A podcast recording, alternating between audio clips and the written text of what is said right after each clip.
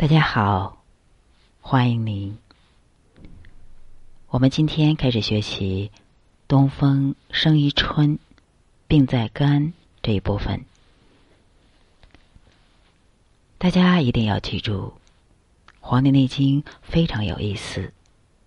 本来讲身体就是了，可他反复的说春夏秋冬。实际上，这就是我国在春秋战国时期非常强调从天道去掌握人间的规律。将来大家有兴趣的话，可以去看《吕氏春秋》《淮南子》这样的书。他们在书籍里编排过程中，一律暗藏了一条线。就是春夏秋冬，春夏秋冬实际上是天道的体现。中国人要想把自己调整好，在很大程度上一定要遵循天道，这就是经典的一条惯有的思路。我们先看一句话。东风生于春，病在肝，余在颈项。这句话是说，东风生于春，病多发生在肝上，肝的精气输注于颈项。所以说，春天最应该防范的是肩、颈、项这一块区域。在更早的《周礼》里面说，春天特别容易生消手疾。这个“消”是一个病字旁，里面是一个十二生肖的“肖”，也就是头痛病。春天为什么会头痛呢？因为春天主要讲一个字，就是生。生什么呢？生冬天藏的这个精，所以头皮痛就是冬天藏的这个精不足了。酸就是春天生发的阳气不足，所以头皮酸痛就是因为阳气不足，且精也不足，阳气不能往上带着精一起生发。导致的，而且精要生发上到我们头部，有一个路径，就是我们的颈项，就是后背这一块儿，把这一块的区域弄柔软舒服了，精气才好生发，人在春天才能够舒畅。用这个例子，大家就可以去认知阿尔茨海默症，也就是老年痴呆。阿尔茨海默病实际上就是头上的精不足。人体最好的精储存在哪儿呢？在骨髓里面。髓又通脑，如果髓还不足，脑力。就不足，脑力不足就容易得阿尔茨海默病。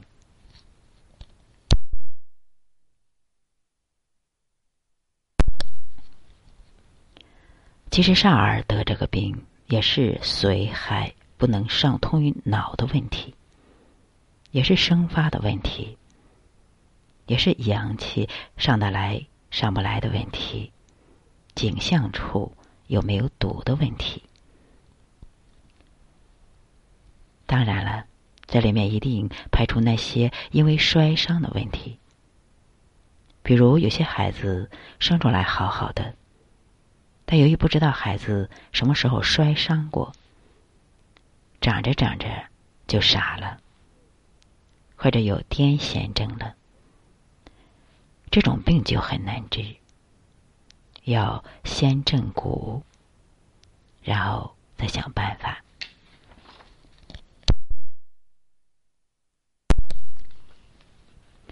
关于阿尔茨海默病，很多人以为营养品会解决问题，就给孩子弄了好多的药，什么变聪明的，什么生命一号了，几号几号的。我告诉大家都没有用。姑且认为营养品很有营养。但是这些东西到了你的身体里面，能不能被阳气气化？因为只有被阳气气化以后，才能变成精。同时，阳气还要把它从脊柱往上带，这两个作用才是最重要的。一个是气化，一个是能否往上带的问题。我们接着说肩颈背项痛。现在这个病非常多，主要原因是压力大、受寒、情志不舒。女性如果性生活压抑的话，也多有肩背痛和头痛。《灵枢五邪篇》里说，肩背颈项痛。时眩，取之涌泉、昆仑，也就是说，肩背颈相痛，最常出现的问题就是眩晕，就是时不时的头晕。肝胆生发不足，则眩晕。治疗原则就是取之涌泉、昆仑两穴。这就是我们中医最典型的头痛医脚。我们先说一下涌泉穴。涌泉是肾经的起始点，起于小脚趾的下面，然后它斜走足心，从小脚趾下斜走足心。足心这个地方就是涌泉。涌泉是我们生命之泉，生发的地方。涌泉生发不利，则头晕。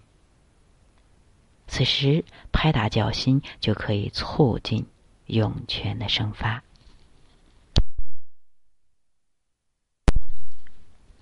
还有一个问题就是，一般人有了头痛、嗓子痛，都觉得是上火了。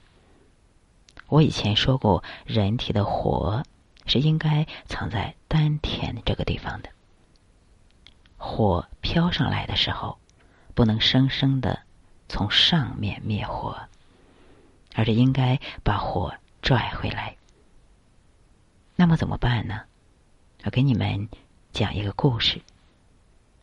古时候曾经有一个富家公子，得了一种特别严重的病。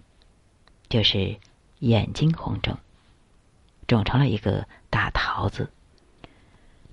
这家人特别有钱，请了好多医生，但就是治不好。用了所有的寒凉药，都消不了这个大桃子。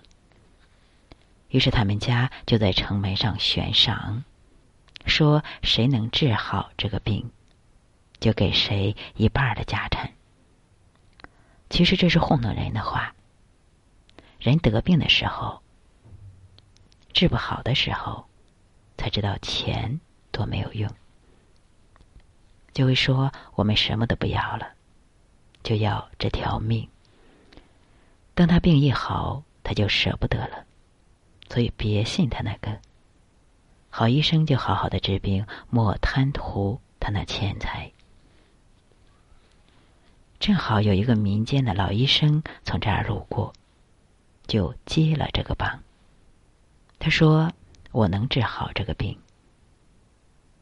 他见了这个富家公子，说的第一句话就是：“你五天以后就要死了。”这家人开始集体的嚎啕。老医生说：“你若想不死，只有一个办法。”就是每天用手心拍打你自己的脚心，为了救命，富家公子玩命的拍，使劲的拍。三天以后，眼睛上的那个红肿的大桃子就消下去了。这是什么原理呢？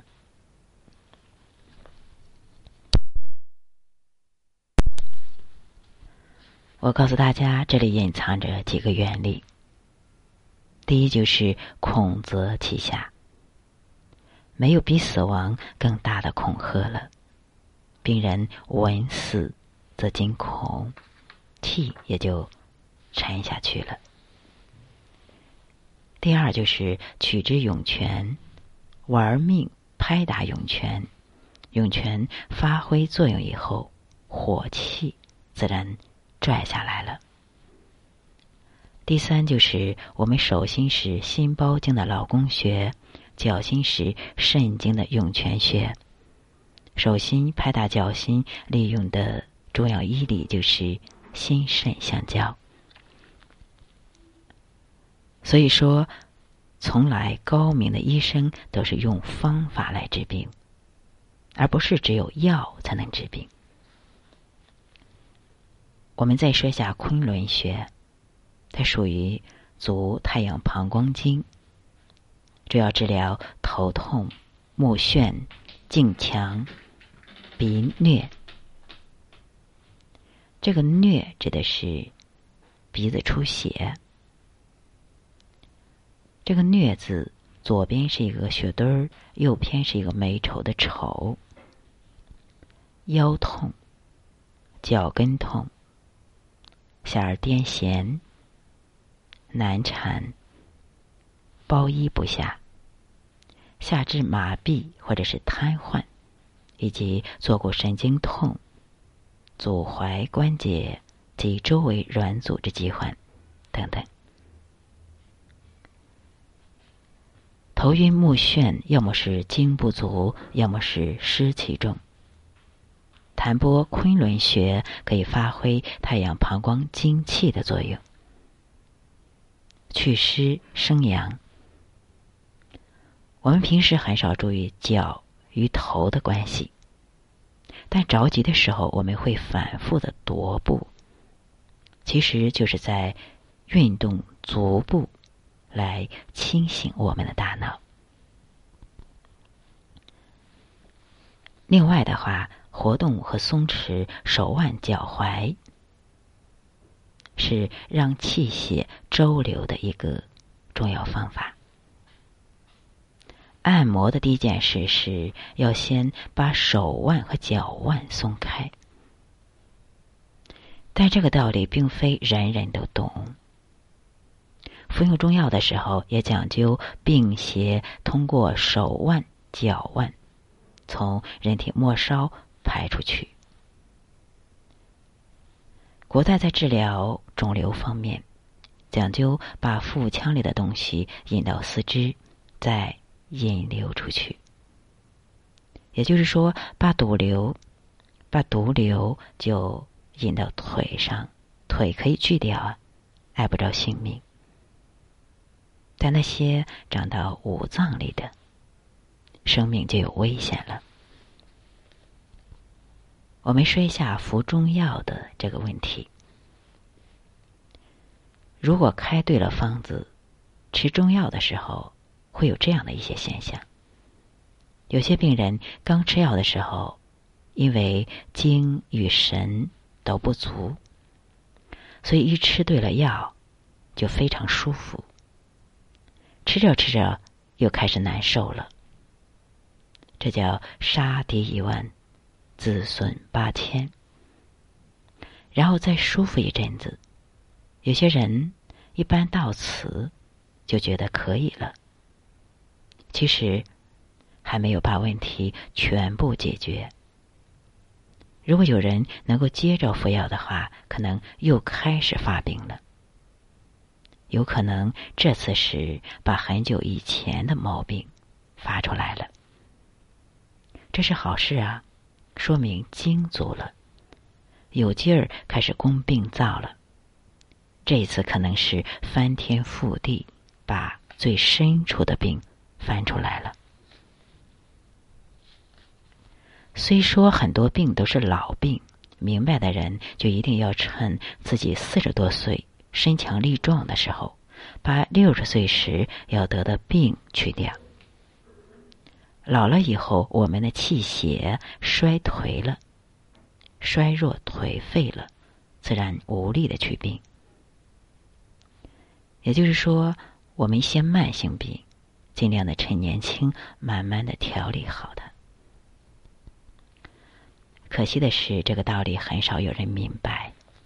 有些人早早的就得了癌，连变老的机会都没有，真是让人伤痛。还见过一个已经被西医确诊是乳腺癌的人，反正他就是坚决反对把乳房割掉，于是他就吃中药。吃着吃着，乳房就出了一个硬包。最后，这个硬包的尖儿破了，里面滋出的全是黄黑的脓水。我们也帮他往外挤。等全部都挤干净以后，到医院一查，说他指标全正常了。若非亲眼所见，真不敢相信。所以大家一定要清楚，治病的原理就是，你肯定不会很舒服的，中间有一段时间可能会非常难受，但你要把病彻底的治愈，就要有先下地狱，再上天堂的决心。一般只有理解中医精髓的人，才有这样的决心。所以说，医学科普教育真的非常重要。现在我们一起学《黄帝内经》，就是一起学自救。把这个道理学明白了，大家便知道未来还有很长的路要走。来生愿做一好，我们今天就学习到这里。《黄帝内经》主要是讲的一些医理和预防的方法，还有我们一些正确的医疗方法。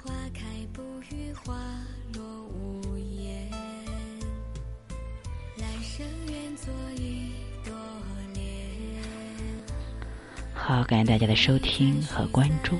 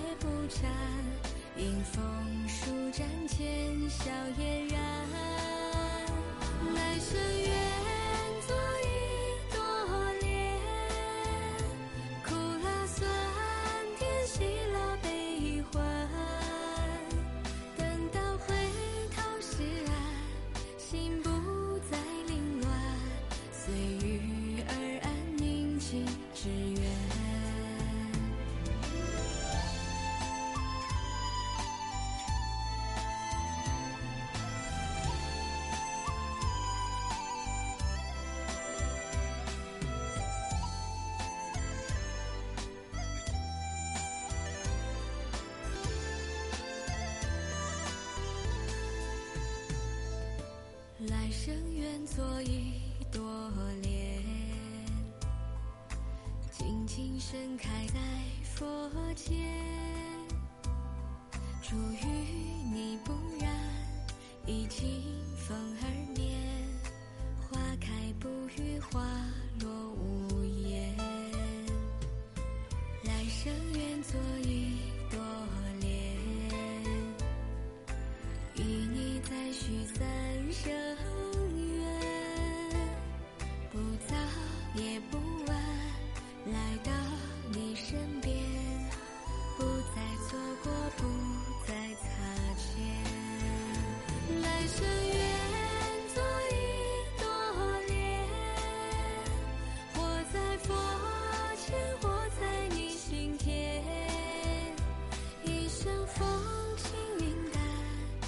酒也不沾，迎风舒展，浅笑嫣然。来生缘。